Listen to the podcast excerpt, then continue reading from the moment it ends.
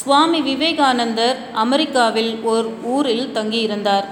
அங்கு ஒரு நீரோடையும் பாலமும் இருந்தன. ஒரு நாள் சுவாமி விவேகானந்தர் நீரோடை கரையில் நடந்து சென்று கொண்டிருந்தார். அங்கு இளைஞர்கள் சிலர் முட்டையோடுகளை துப்பாக்கியால் குறிவைத்து சுடுவதற்கு பயிற்சி செய்து கொண்டிருந்தார்கள். அவர்கள் முட்டையோடுகளை ஒரு நூலில் கட்டி நீரோடையில் மித மிதக்க விட்டிருந்தார்கள். அந்த நூல் நீரோடை கரையில் இருந்த சிறிய ஒரு கல்லில் கட்டப்பட்டிருந்தது. நீரோடை நீரின் அசைவுக்கு ஏற்ப நூலின் கட் நூலில் கட்டப்பட்டிருந்த மூட்டை முட்டையோடுகள் அசைந்து கொண்டிருந்தன. இளைஞர்கள் பாலத்தில் நின்று ஓடை நீரில் அசைந்து கொண்டிருக்கும் முட்டையோடுகளை சுடுவதற்கு முயற்சி செய்து கொண்டிருந்தார்கள். அவர்கள் துப்பாக்கியால் முட்டையோடுகளை சுட்டார்கள். ஆனால் அவர்கள் வைத்த குறி தவறி தவறி போயிற்று. ஒரு முட்டையோட்டை கூட அவர்களால் சுட முடியவில்லை. இளைஞர்களின் இந்த செயலை விவேகானந்தர் பார்த்தார். இவர்களால் சுட முடியவில்லையே என்று நினைத்தார். அதனால் அவர் முகத்தில் புன்னகை தவழ்ந்தது. இதை அங்கிருந்த இளைஞர்களில் ஒருவர் கவனித்தார்.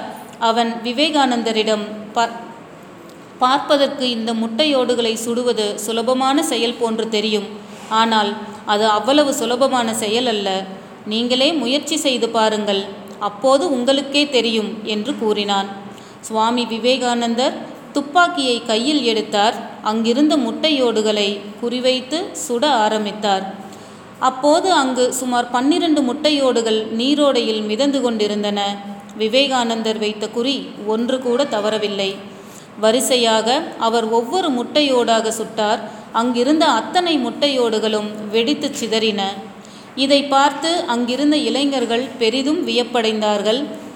அவர்கள் விவேகானந்தரிடம் நீங்கள் துப்பாக்கி சுடுவதில் ஏற்கனவே நல்ல ப பயிற்சி பெற்றவராக இருக்க வேண்டும். அதனால்தான் நீங்கள் அத்தனை முட்டையோடுகளையும் ஒரு குறிக்கூட தவறாமல் சுட்டீர்கள் இல்லையா? என்று வினவினார்கள். அதற்கு விவேகானந்தர் என் வாழ்நாளில் இன்றுதான் நான் முதல் முறையாக துப்பாக்கியை தொடுகிறேன் என்றார். அவர் கூறியதை இளைஞர்களால் நம்ப முடியவில்லை. அவர்கள் அப்படியானால் ஒரு குறி கூட தவறாமல் உங்களால் எப்படி சுட முடிந்தது? என்று கேட்டார்கள். அதற்கு விவேகானந்தர் எல்லாம் மனதை ஒருமுகப்படுத்துவதில்தான் இருக்கிறது. மனதை ஒருமுகப்படுத்தி செய்யும் எந்த செயலும் வெற்றியை தரும் என்று பதிலளித்தார். மேலும் சுவாமி விவேகானந்தர் மன ஒருமைப்பா ஒருமைப்பாடு பற்றி இவ்விதம் கூறியிருக்கிறார். வெற்றியின் ரகசியம் மனதை ஒருமுகப்படுத்துவதில்தான் இருக்கிறது. இந்த ஆற்றல் வளர வளர அதிக அளவில் அறிவை பெறலாம். இந்த வழிதான் அறிவை பெறுவதற்கு உரிய ஒரே வழி என்று கூறினார். நீ எதை செய்தாலும் அதன் பொருட்டு உனது மனம் ஆன்மா முழுவதையும் அர்ப்பணித்துவிடு. எந்த காரியத்தையும் சிறப்பாக செய்து முடிக்கலாம்.